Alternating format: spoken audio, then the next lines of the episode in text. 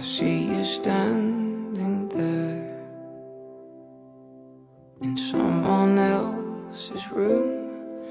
Ain't it sad what we had went too fast?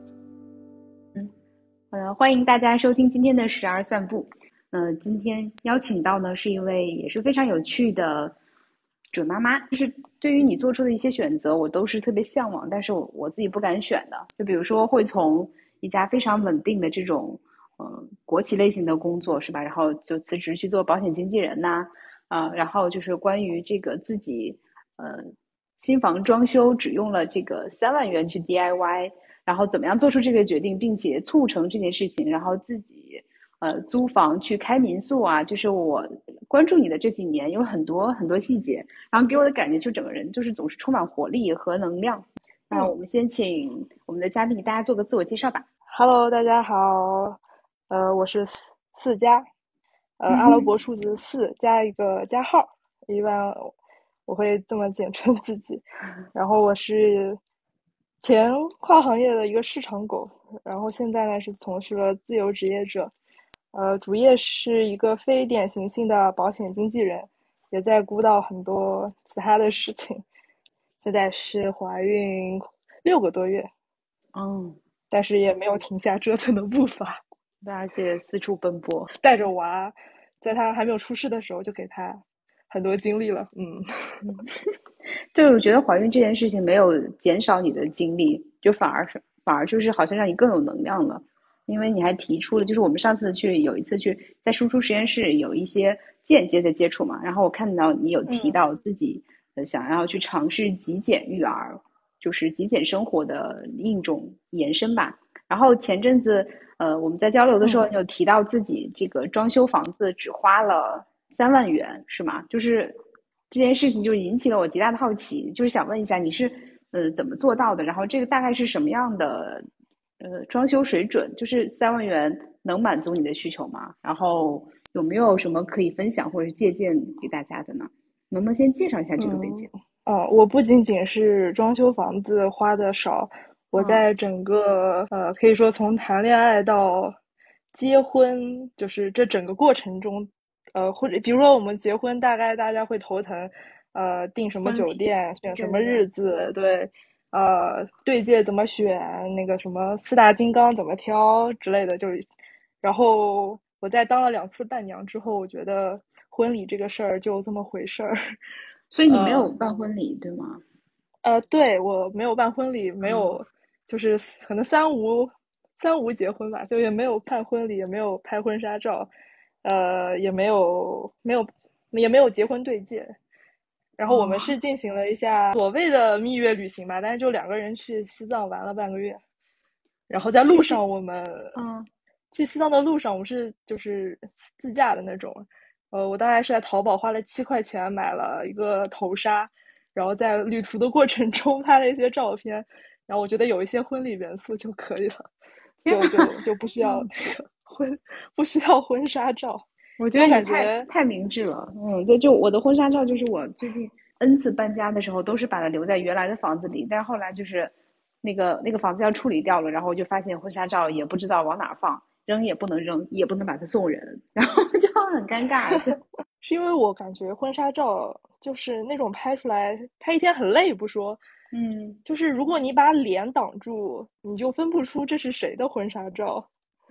这是我有点不能接受的一点，对，我可以接受它比较粗糙，但是我要远远的一看，这就是我的。而且我回忆起当时的场景，就是拍摄的过程是比较快乐的，而不是说我奔波了一天，在摄影师的指导下摆拍了很多动作。你的意思是，我觉得这个过程也很重要。就是大家都是千篇一律的，对吧？然后就是摄影师里，然后拍，所以说只是换了脸，其他都一样的。对，然后以及会有非常比较多的 PS 嘛，就是所以拍出来都是大家都一样的，大家都一样的瘦，一样的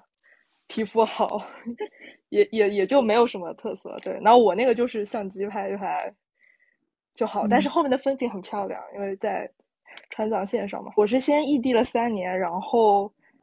先同居开始，所以我们一开始是租房子一起住，所以呢磨合的比较好了，然后我们是当时为了买房子去仓促的领了一个证，然后就开始了所以这个就是过渡的非常的平滑，没有什么感觉。然后也是因为先是一起租房住过的，所以对双方的这个生活需求和生活习惯都有比较好的磨合。对，本来是那边是同时在租房和做民宿，然后后面因为疫情，就我们那个租房的就大量退单嘛，因为当时大家都没有办法出门了。于是之后就考虑说，那原本我们这个房子是出租的，然后想那这样子的话，我们那个民宿就退掉，我们自己来住到我们自己的这个房子里，虽然是个老破小。就买房了。对，就是在领证的时候买房，但是我们那时候还就是领完证之后还是住在租的房子里的，因为这样子现金流更健康。就是租的房子租的房子可以用自己的租金来还掉自己的房贷，并且还有剩余。然后我们的 Airbnb， 对，然后我们的 Airbnb 的小房间的收入可以基本 cover 我们整个房间的租金。但我需要去考虑装修这件事，我也是就考虑的比较细节，因为当时在看房的时候，我就发现有个问题，就其实跟办婚礼结婚证有点像，就是我们看到一些房子，它里面装修的非常好，所有家电非常齐全，但是甚至没有什么住过的痕迹，然后中介就会告诉我们，啊，这个是他的父母给他当时准备的婚房，然后里面所有的家电家具都配齐了，但是他们其实并没有真正的怎么来住过，因为工作地点啊，或者些什么别的原因。就相当于这个房间当时为了结婚装饰的很好，重新装修并且配齐了一切，但是事实上它并没有起到这个帮助更好的生活这个目的。然后可能放了5年，现在又觉得需要置换更大的，然后就再卖掉。因为通常这种类型的房子都会有这样一个过渡期嘛。然后我也去看了，了解了装修公司，当时了解的价位是可能要20万，把它全部装好。对，这已经是一个比较基础的报价了，应该是。对，因为房子面积不是很大，就是我们是大概50平不到，使用面积可能只有40平。但其实2个人住还是挺够的，因为我们之前是合租房嘛，我们那个开间相当于只有18平米，然后你从一个18平米的开间调到一个40平的一室一厅，你会觉得生活质量改善了呢。对，而且是在上海。对，那因为交通位置比较好。然后在那个过程中，我就觉得其实就是，然后我就想得非常清楚，就是这个房子肯定，比如说当我未来宝宝出生，那么40多平肯定是不太足够的，也许是需要调整的。那么在满足2个人的需求上，我如何让这笔投入更加值当呢？所以就是就从生活体验，比如说我其实为什么比较便宜呢？我买了很多二手家具。然后很多以前的大件，有些能带过来的我都是带过来的。然后很多是有些功能是自己改造的。然后我对生活的定义是，我会花更多心思在比如说生活动线的设计上面，就是我进门，那么这边需要一个鞋柜，那我没有鞋柜怎么办呢？我可以用书柜改造一个，但是进门这个位置必须有一个换鞋区，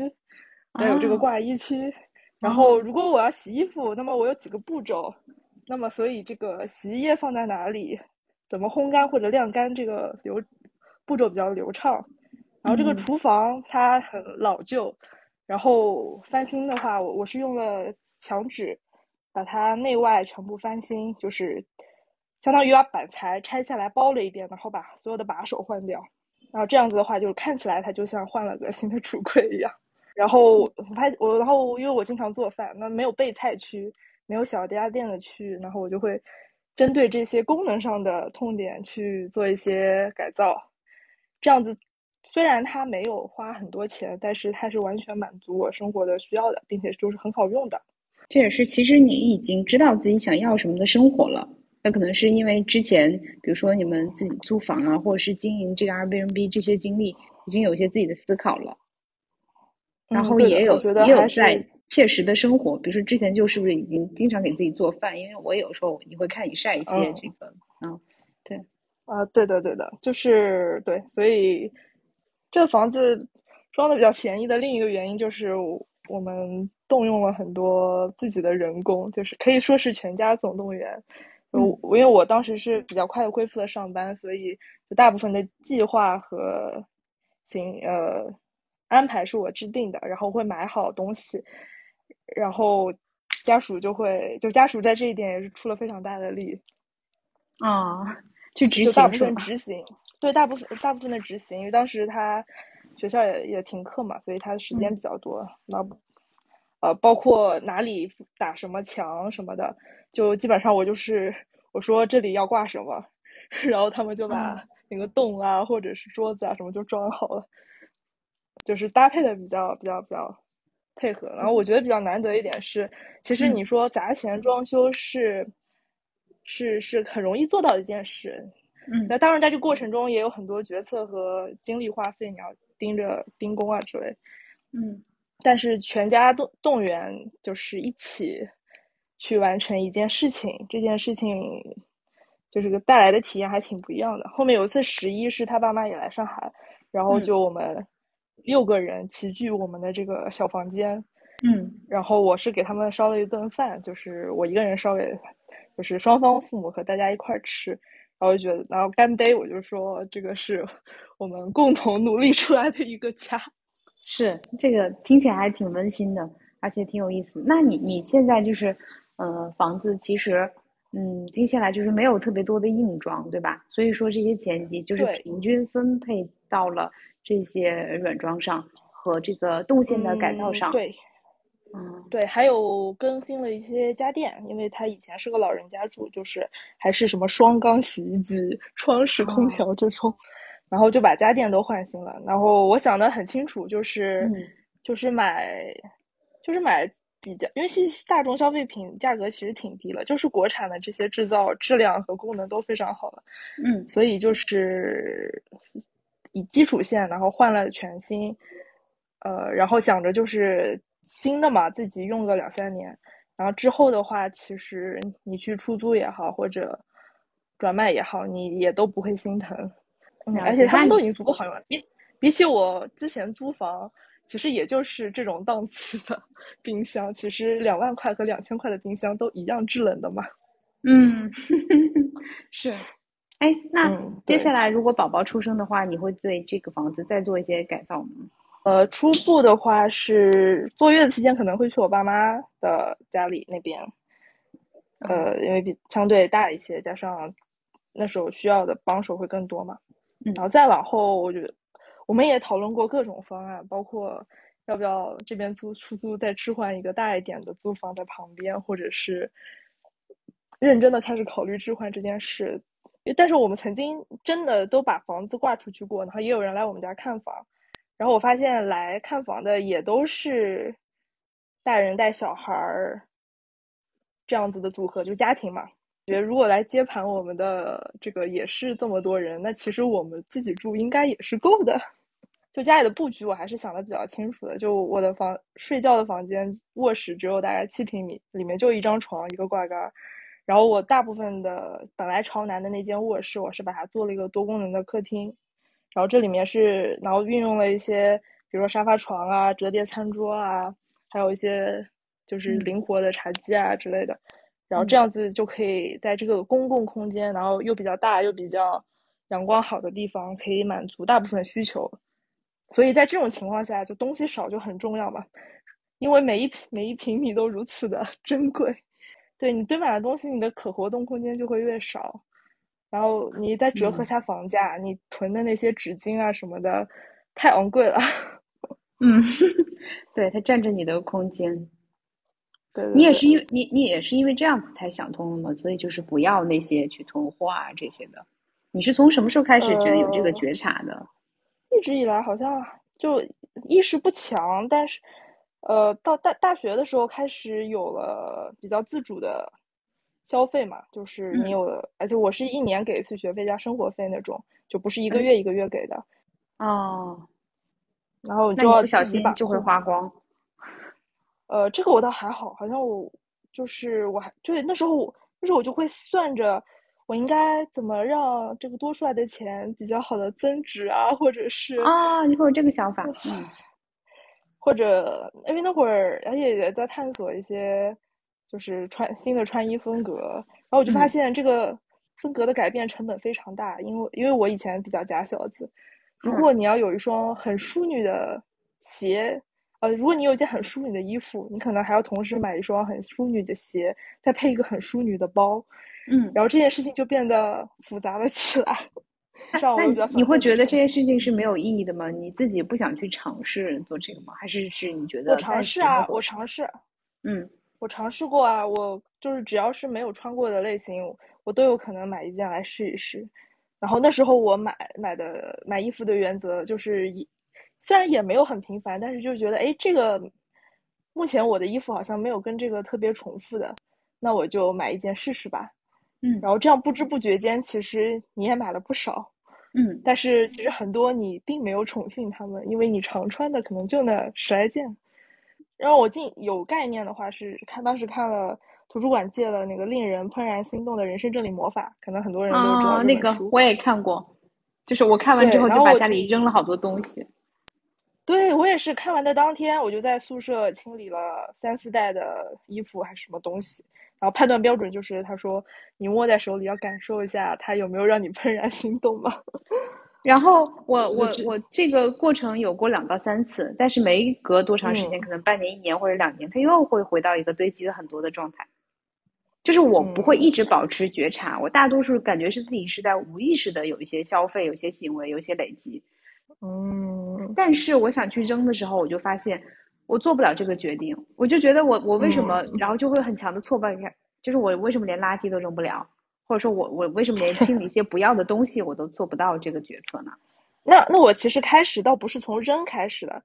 是比如说我从自己的家要去读大学了，而且我当时是不知道为什么就是有一点叛逆吧，我当时就是大家很多家长都会送小孩去读大学，就全家总动员。但是我是当时提前1个月还是半个月，我就买了1张飞机票，就是我要自己一个人去。然后到了宿舍之后，的确除了我剩下的，当时4人间嘛，剩下的3家，除了一个是厦门的就非常近以外，其他的都是全家总动员。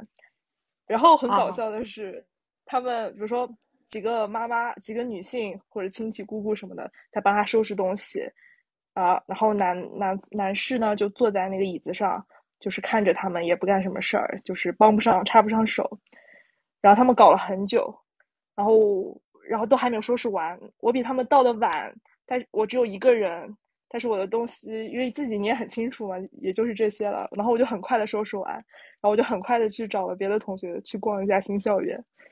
那有很大差异，就是你为什么那时候就已经不需要那么多东西了？因为我印象特别深，就是我高中也是住校，然后我大学报到的时候，我带了异常多的东西。但是我还蛮自豪的，因为当时我只带了1个大箱子、1个小箱子，就是我自己一个人能够拉动的那种，再背一个包。但是我带的东西我几乎都想到了，但是那个我的室友一大家子的那个，因为新生办宿舍。会有很多来推销，比如说问你卖个门锁啊，卖个插排啊，就是上门卖的。然后他们也都买了那些东西，因为他们自己没有带。但是我连挂锁啊、插排这种东西都想到了，我都带了。你是怎么做到的呢？因为我就觉得那个时候你其实已经很清晰的知道自己面临的是什么，自己要什么不要什么，然后要做这个决定。不过呢，因为就是。其实我比如说去读大学，对我来说有箱子的限制嘛，然后我只能带一部分东西，就是，但是所以我就要挑我需要的嘛。但这个过程中我不涉及扔什么，因为我只是把它留在了原来的家里而已。所以这个决策其实没有那么困难。然后后面我又去了北京，我也是就是2个箱子就过去了啊。然后当时我有个印象是。我的室友大概每天都会收到衣服的快递，每天哦。但是他的确打扮啊什么的都很好，但是他的衣柜打开，就是衣服会掉出来，因为他就是越堆越斜嘛。对，它会掉出来嘛，就是开衣柜要很谨慎。哎，我能理解他的状态，然后我觉得我很长一段时间也是在这个过程中的，就虽然我也不觉得自己可能打扮得很精心或者很精致，但是这个买买买的行为一直没有停下来。就包括双十一开始流行起来，就开始跟着大家买，就觉得哦便宜了，囤货了就买，可能是一种怕失去的心理，或者是怕占不到便宜的心理啊。包括我大学毕业前有一份实习工作是在上海，我当时是到上海之前，我先寄了2大包快递过去，然后我再拖着箱子过去。就是我的目的就是我要把这些东西搞过去带过去，我觉得我会用到的，甚至连被子什么的我都寄过去了。我没有想我说我一个人带不了，所以我要决策少一些。我们的出发点是不一样的，所以就是我就很长一段时间的走到哪里都是一大堆行李。就我带多了，我发现带多了没用啊。比如说即便我衣服很多了，但是我常穿的也就那几件，而且再买的多，我发现我买的也都很同质化，就是 T 恤，就是衬衫，就是牛仔裤，那其实重复了以后也就不会给我带来什么新的增量，而且我还要去打理它们，这点就很对。我在淘宝阶段，我有时候会打开，就是你会比较啊，会比3家，然后点开很多很多链接的时候，还是在网上逛淘宝。然后我会有一个奇怪的反应，就是当我开到20个页面的时候，我就觉得天哪，太难决策了，算了，不买了吧。然后我就把整个浏览器关掉了。我也有这个阶段，但我的选择是全都放到购物车里，然后购物车就加满了，但是我也不会买，就每次都会进来，然后看着，然后添加，然后也不买。但如果买的话，可能就是哎这里凑一单，那里凑一单，其实本来只是买一样东西，最后就莫名其妙变成5、6个单。是的，凑单是一个很容易无意识多消费，就包括比如说今年双十一，它会出那种什么满3800减300，满6800减600之类的。对，这种消费券，对他们就开始各种凑。对，说到这个事情就要提到，就是我为什么就今年会想约你们，就是你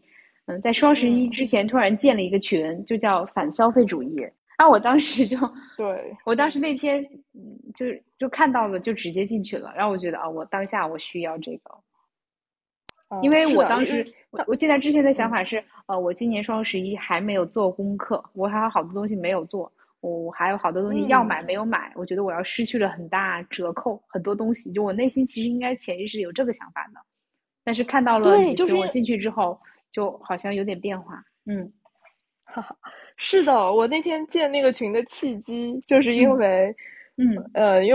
我有我们一些妈妈群，然后那时候已经是到那个疯狂做功课的阶段了，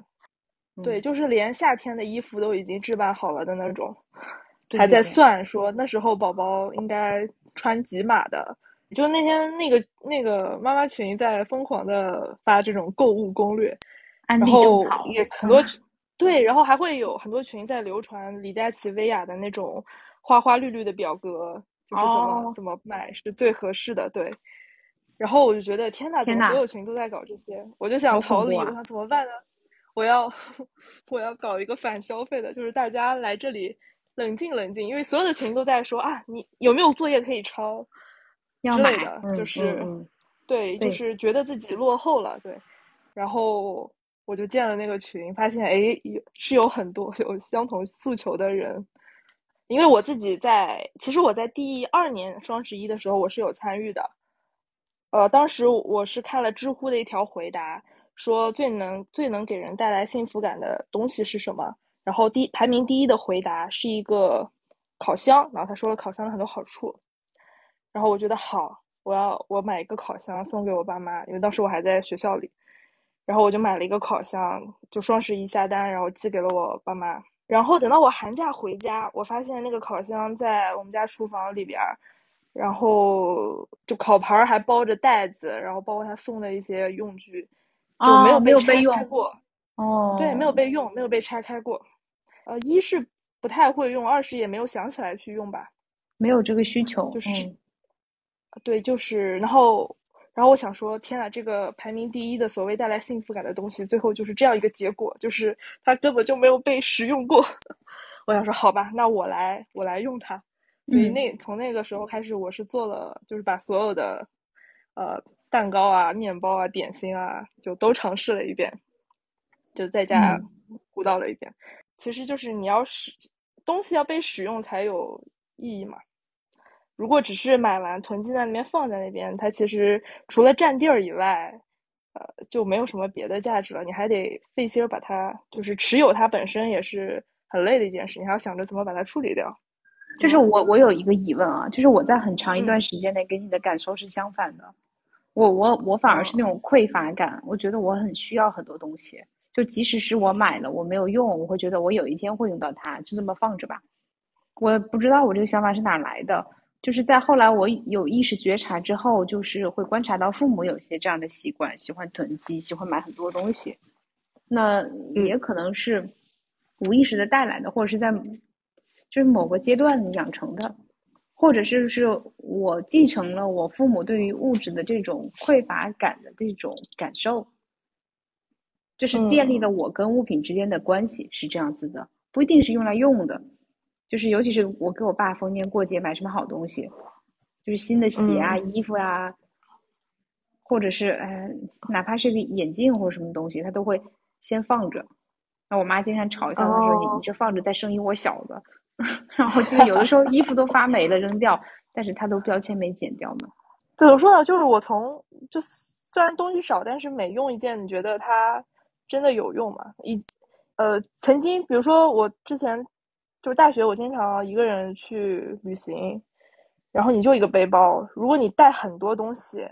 你会非常的重，就是你可能连拍照举相机你都会觉得肩膀很酸。然后或者你出去了两三回，你会发现有些东西就是用得到，有些东西就是用不到。那么在这个迭代中，你就可以让你的背包里东西又少，但是又是实用的。然后一开始我如果短途的话，我可能连箱子都不带，我只带一个背包。然后我发现背包就够了，或者一个箱子。然后我发现，如果我能够用这一箱行李度过一周的话，因为其实我是会带折叠衣架，会换洗的那种，因为你不能完全捂在箱子里嘛，就是你需要去做换洗。那如果足够换洗，大概3套4套足够换洗之后，其实你就可以继续维持下去。所以如果我可以用一个箱子度过一周，那么理论上我也可以用这个箱子度过1个月。对，那你为什么就是你不需要一个房间的东西，你东西再多你晚上也就睡1张床。对，而且你东西越少你就会越轻松，那这样就是这个正反馈嘛，你就发现其实你不需要很多东西也可以过得很不错，而且越轻的话其实越有利于你走的地方更多更远。然后在我们这一代其实相对成长的环境比较好嘛，所以就是还是可以体会到满足的感觉，所以相对就会比较浪费，就是在他们的眼里。但这个也是要思想的转变。比如说因为我一直被教育说就是盘子里的东西要吃完嘛，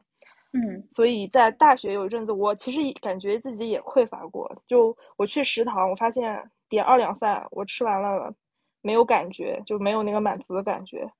然后我要点4两饭，再打3个菜，然后而且我无意识，我吃着吃着我可以全部吃完，然后在饭后我还可以再去下面的超市再来一根草莓味可爱多，每一顿饭后，然后其实是。后面我观察自己，其实我吃完了是会撑的，就是那个撑的感觉是不舒服的，但是我在那个吃的过程中是无意识的，吃完了我觉得现在就是吃饱了满足了，然后也就是导致我后面无意识的，就是我一直以来都非常的瘦，就是在我的成长历程中，对，就是小时候见到我打招呼，甚至会开玩笑说你爸妈虐待你啊，不给你饭吃啊，怎么这么瘦。但是到大学之后，就是一个是你的时间和资源都你自己调配，然后食堂啊、零食啊、外卖啊，都是小吃街啊，都触手可得。然后可能也是人生长那个阶段会比较容易吸收营养。就有一天我去，对，我是几乎不怎么称的。那有一天在我的隔壁宿舍有一个秤，我就这样去称了一下，发现自己快要130斤了。毕业的时候有一张体检表格，就是2张 A4 纸 A3 大小，然后左边是你入学的那个体检状况，然后右边是你毕业的体检的那个状况，有一些信息在上面。然后左边是身高172，体重104斤，右边是身高172，体重134斤。哦，这个对比。就是、4年，嗯，这4年我长了30斤。对，在我在宿舍，在别人宿舍称了一次体重之后，我就在那1个月进行了，现在看来还比较计算自己吃了多少，运动，然后甚至每一顿就记录热量。也是你之前有提到过，就是然后是就是减肥30斤的这个经历，也是从这儿开始的，对吧？那是一个契机，对。但是我整个减肥过程还是比较健康的，因为后面我就是，我觉得是达成了与自己的和解。嗯，怎么说呢？就是、这个我还蛮好奇的。嗯，因为我意识到怎么说呢，就是如果你严格的控制饮食，的确是能很快的瘦下来的。嗯。但是如果你不能保持的话，它一定是会很快反弹的，会有一个落差吧。比如说你减掉10斤，可能反弹5斤这样子，还是说就是完全回到原来的样子？不是啊，如果你是做那种就比如说只吃草的这种比较极端的热量限制，对，然后又运动的很辛苦，那这样子的反弹通常有可能非常有可能比你之前还要胖。而且我当时了解到一些，比如说其实主要是你要把自己的基础代谢提高嘛，这样子你其实躺着，其实你也会消耗很多热量。其实本质上减肥是一个热量差，如果你的摄入和你的消耗是一个正的值的，你就会慢慢变胖，如果你的摄入和消耗是负的值的，你就会慢慢变瘦。其实最本质的减肥和增肥就是这样子一个关系啊。对对。但是如果你节食的话，它会破坏你的基础代谢，那么导致你就是身体会，因为人吃饱饭也就没几年嘛。是，如果对，就身体的本能是我要多存储热量，我要多囤积脂肪，我就是身体的本能反应是这样子的。如果你吃的特别少，然后身体就会得到一个信号说饥荒了，要饿着了，所以我必须少消耗一点。这样子你能消耗掉的热量就更少，所以导致很多人一开始节食很有用，然后后面越节食越没有用，就是因为身体也在调整。你吃的越少，它消耗的越少，然后当它基础代谢也损伤了。对，当它坚持不下去了，它又开始恢复炸鸡啊什么的，这个就它的基础代谢又降低了，那它就会更容易报复性的反弹。对，然后后面我去食堂，我就会跟那个大叔说，我只要1两饭，就是对，因为我们是2个窗口，他们放好的，一个窗口是2两，一个窗口是4两，然后女生一般会拿2两，男生拿4两。对，然后我会专门跟那个大叔说，我只要1两，因为如果我打了2两，我就不可能只吃1两，我会全部吃完。你不想浪费它。对，我就会无意识的就吃吧就吃完了。所以就菜还是按照正常的吃，然后辅助于运动。对，然后你会发现其实1两饭也能够吃饱的，不知道以前4两是怎么吃下去的。我也有这样的阶段，就是突然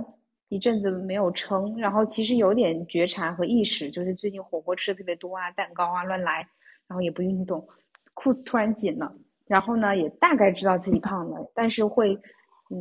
就是逃避的心态不去撑，直到有一天站到秤上，然后发现真的胖了好多，可能比自己预期的数字还要夸张，这时候就特别焦虑，就恨不得明天就是吃饭都不吃，就是马上瘦下来，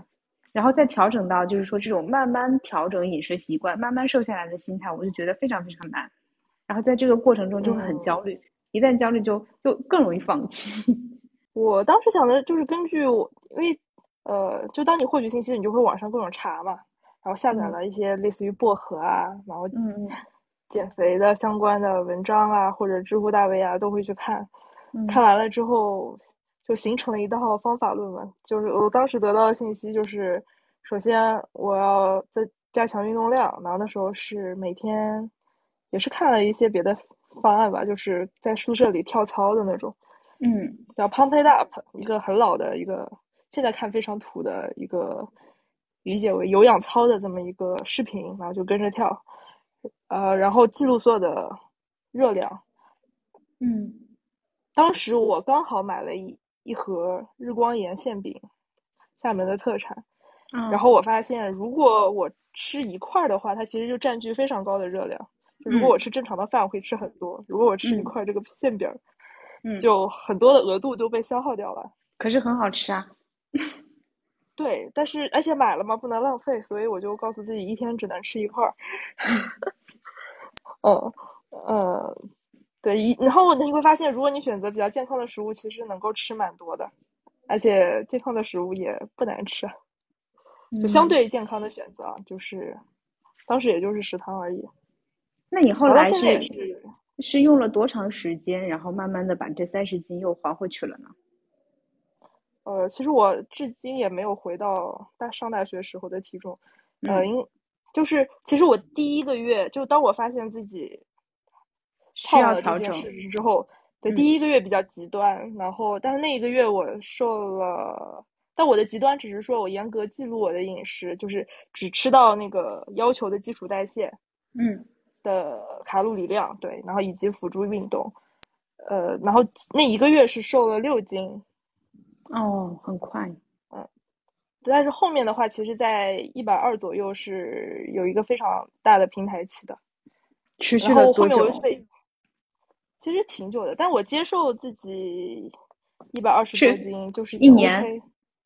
还是比如说几个月了？哦，竟然有好几年。哦，对，就是和解的关系嘛，就是你不再去那么 care 自己的体重，但是就它没有像130这么让你触目惊心。然后呢，也没有说低于到，比如说120以下，就是持续的往下降。但是在这个过程中，你就重新建立自己的饮食习惯，就是你和食物之间的关系，然后重新发现过去可能不觉得好吃的东西，现在也变得很美味，是这样子吗？对，以及后面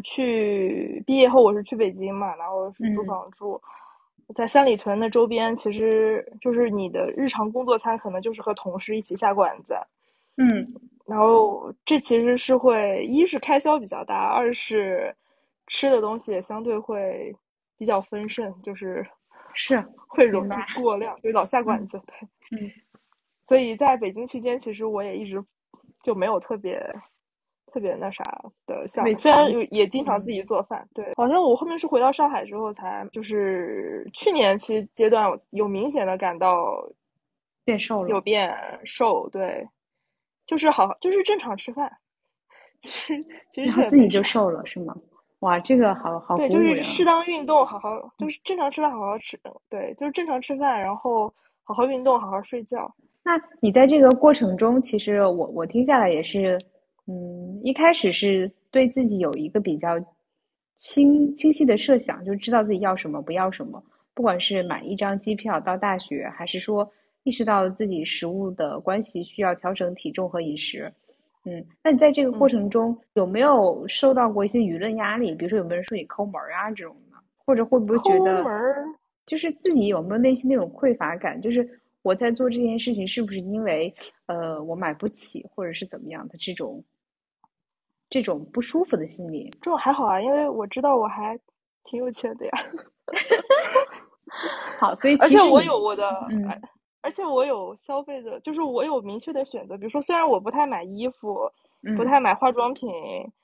但是我也化妆，就是但是不需要那么多嘛，我有了就行。就是我之前去日本的时候，就是药妆店大家会大买特买嘛，我是站在那个货架前，然后在想啊，我都来了，那我看看要不要买一点什么彩妆。然后我是站在那个货架前，打开手机搜了一篇日本药妆。类似于清单啊、必买啊之类的，就在那里看了一下，然后货架上拿了2-3件儿，就是我觉得也许可以用一下的，比如说睫毛膏或者是粉底液之类的，就这么就买完了，对，就也就每个就一个而已。对，就我觉得这个一罐用完都需要很久吧，以我这个使用频次来说。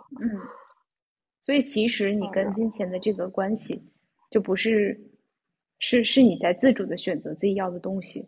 就是太棒了。对，然后我在一些地方会花的钱比较多，就是电脑啊、音响啊、耳机啊、人体工程学椅啊，然后或者是一些电器之类的，因为我觉得它的投入是因为你的使用时间非常长，比如手机、电脑，那么其实它的单位成本就会比较低，因为你的使用频率很高嘛，所以它值得买好一点的，就是非常实用主义。了解，就是我们价值观还蛮接近的。对，所以我的消费欲望也有地方释放，然后我可能会买一些厨房家电或者是什么，然后我算一下，如果买个电高压锅可以做点什么什么卤牛肉或者什么，然后我一算，哎呀，这个就是很快几个就是下馆子的两三顿就回来了嘛。那其实那这笔投入就是挺划算的，就它的收益会比较大，对，所以我就会买。非常有道理。那其实我还有一个阶段，就是你之前有提到过极简育儿，我当时看到也是心里觉得特别赞赏，我自己已经经历过这个阶段了。然后我最夸张的阶段也是因为当时是刚刚做妈妈，就心里想着把最好的都给她，就生怕自己没有给到。那其中可能就比较明显的是体现在物质上的嘛，你就会对吧？你懂我的意思，就是我会出现那种妈妈群里特别容易安利啊、种草啊，特别容易多囤啊这种。我在刚得知怀孕的时候也经历过一阵子纠结的，当时我还甚至想过我一定要去月子中心，原因是因为我觉得那些东西我准备不来，我也不懂，但是月子中心会帮我都配好，然后他们还有人，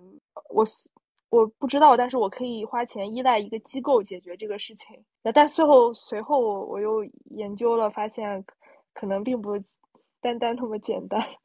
有一阵子我是蛮焦虑的，我去看很多帖子，看很多育儿的书清单，甚至那一段时间的工作状态也不太好，因为我的脑子被这件事情占据了。然后打开它怎么说呢？我看了一篇文章，它是选择去美国生小孩。租了一辆房车，然后就一家人在那个房车上，就是快生了就在那周边玩，然后当他生完了之后，他就生的时候就赶紧去医院完了之后，他整个月子也都在房车上进行。对，然后他觉得这样子也很 OK， 我就觉得那这样子也可以的话，那其实一起关在一个房间里，我觉得这样的方式更加有趣。就是他给我打开一个思路说，也不一定是那样子坐月子的，然后以及也是因为跟我妈有了一些交流，然后我妈就说：“嗨，坐月子，他们那会儿哪有坐月子这回事儿？因为他们是独立带我的，就是我的成长过程中没有老人帮忙带过这样子，就顶多是邻居同事互相照应一下这样。说那时候刚生完你就要给你洗衣服啊，什么洗尿布啊之类的，也很辛苦。对，就是他，对他就是。”感觉也没有那么不好带，就他知道他的印象中没有觉得我不好带，就是很多事情就非常的就理所应当。他说：“哎，那会儿我们住单身宿舍，而且我是冬天生的，也没有空调啊、暖气啊什么的，但也就都可以搞定嘛。而且那房间也很小，就可能就拿一个盆在一个厅里面，就可能就帮我洗澡了或者怎么样。”然后我就在想啊。时间过去了这么久，现在的物质条件肯定比那会儿要好很多很多了啊！就是如果那样子也行的话，那现在这样肯定也 OK 啊，就底线划好了吧，然后就会放松不少。就我发现思佳很擅长的思路就是，就先有一个想法，然后在这个想法去尝试探索或者是推进的过程中，收集到这种让你觉得有启发的样例，你就会反过来想，哎，为什么呢？我也不可以。对，就是然后，这是一个可能你不断的去找到反馈的地方。关于这个，因为我自己也是，我现在女儿4岁嘛，那你在问我她刚出生的时候一些情况，其实我觉得，辛苦也是很辛苦，累也是累的，但当时的情况有点甘之如饴，就是完全沉浸在那个状态中和喜悦中。就虽然很辛苦，但是我内心是完全接受这种辛苦的，所以就觉得其实也还好，也有可能是这样子的。所以，然后，对，而且也是一种体验嘛。就是没有觉得这么辛苦凭什么我去这么辛苦，凭什么我一个人然后怎么样。但是最开心的状态就是啊，我是成为一个妈妈了，我要为这个小生命负责，我知道会很辛苦，然后我也想过各种可能性，我愿意去做这件事情。嗯，对，我也给家人们提前做好了分工，就跟我们合力装修房子一样。太棒了，因为真的还是需要很多的人的支持。嗯，对。然后极简育儿的想法也是因为，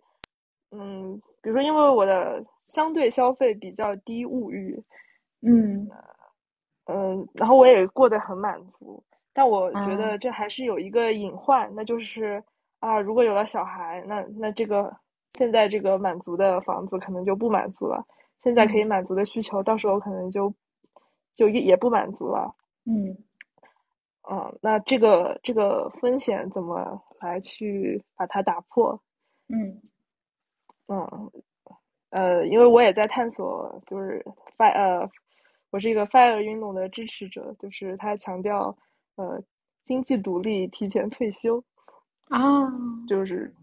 倡导这么一个事情。然后我也在尝试，因为我原计划是想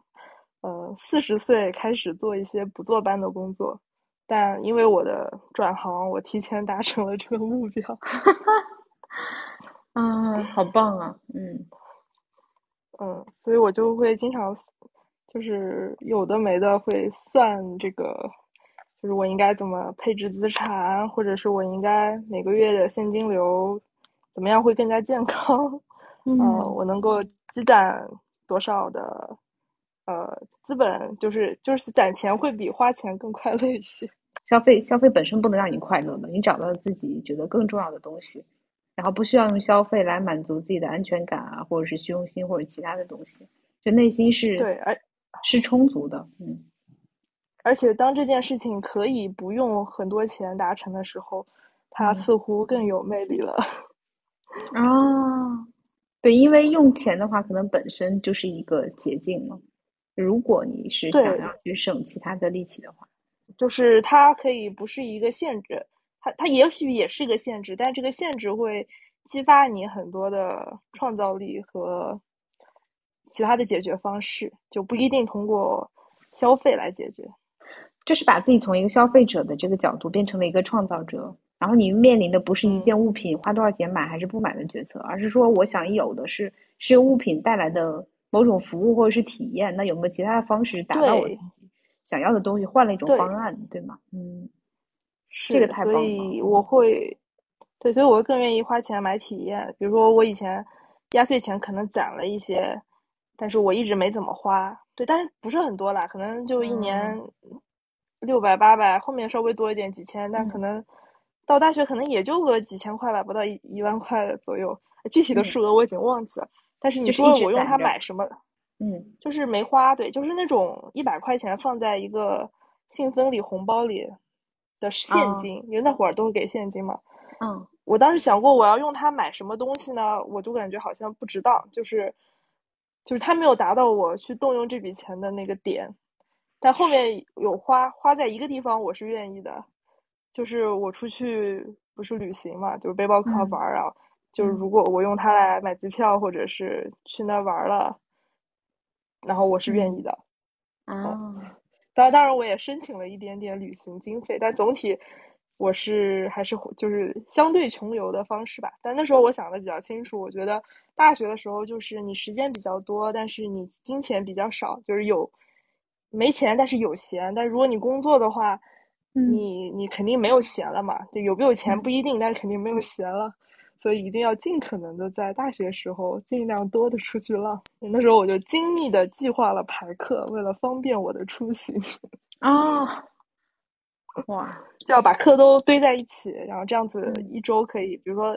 周3、周4、周5都几乎都没有课，然后我就可以周3出去，然后我再拼上周末，这样我每一周都可以有大概5天的时间可以在外面。天哪，也太棒了吧！然后周一、周二就是从早上到晚，就是连5课都排满，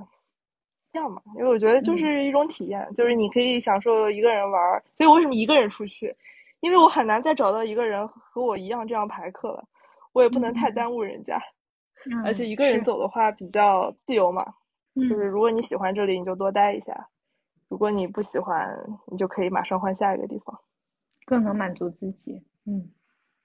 是的，而且反而会创造更多新的连接。如果你和你的好朋友一起出去，你们可能只是换一个地方聊天，换一个地方一起吃饭，然后你的社交还是取决于你们之间的，但你一个人出去你就不得不和当地的各种东西发生交互和关联。其实你就是在物质上面的需求一直没有那么大，但是对于人的连接或者是精神体验上的东西其实一直是在做加法。对，就是有意思嘛，因为你会发现在学校里就是学生，然后大家的经历都比较相似，然后可能也就是这节课。但如果你去像周末的时候会经常去岛内，那时候参加读书会什么，然后那边就是一些已经上班的人，然后就会有不同的职业啊，不同的经历啊，就也相当于对我来说是种预演嘛，就是我还没有上班，但是我可以看到很多是已经刚上班几年的人的样子。我觉得你会在自己的人生道路上永远是更主动一点的，就是你是替自己做决定的那个人，而不是环境。如果是拿我跟你比的话，我更多时候觉得自己是在后知后觉的，因为我很长一段时间内都不觉得或者是没有意识到自己是对自己有自主权的，然后甚至当我真正有自主权的时候，我甚至是不敢用的，我会把它交出去，比如说交到某一个权威，有可能是公司的组织，可能是领导，或者是家庭里的一些决策交给其他的家庭成员，就是就只是举个例子这样子。然后我要再想去尝试自己去做决策的时候，我就会发现不知道该选什么，那这其实背后的问题也是因为也没有想清楚自己要什么是什么，想做什么探索，还有就是面对就是自己能失去的或者是可能的风险，就是我不敢做。对，我自己感觉有掌控权，就是因为但像一般上海的孩子都不喜欢出外地读书，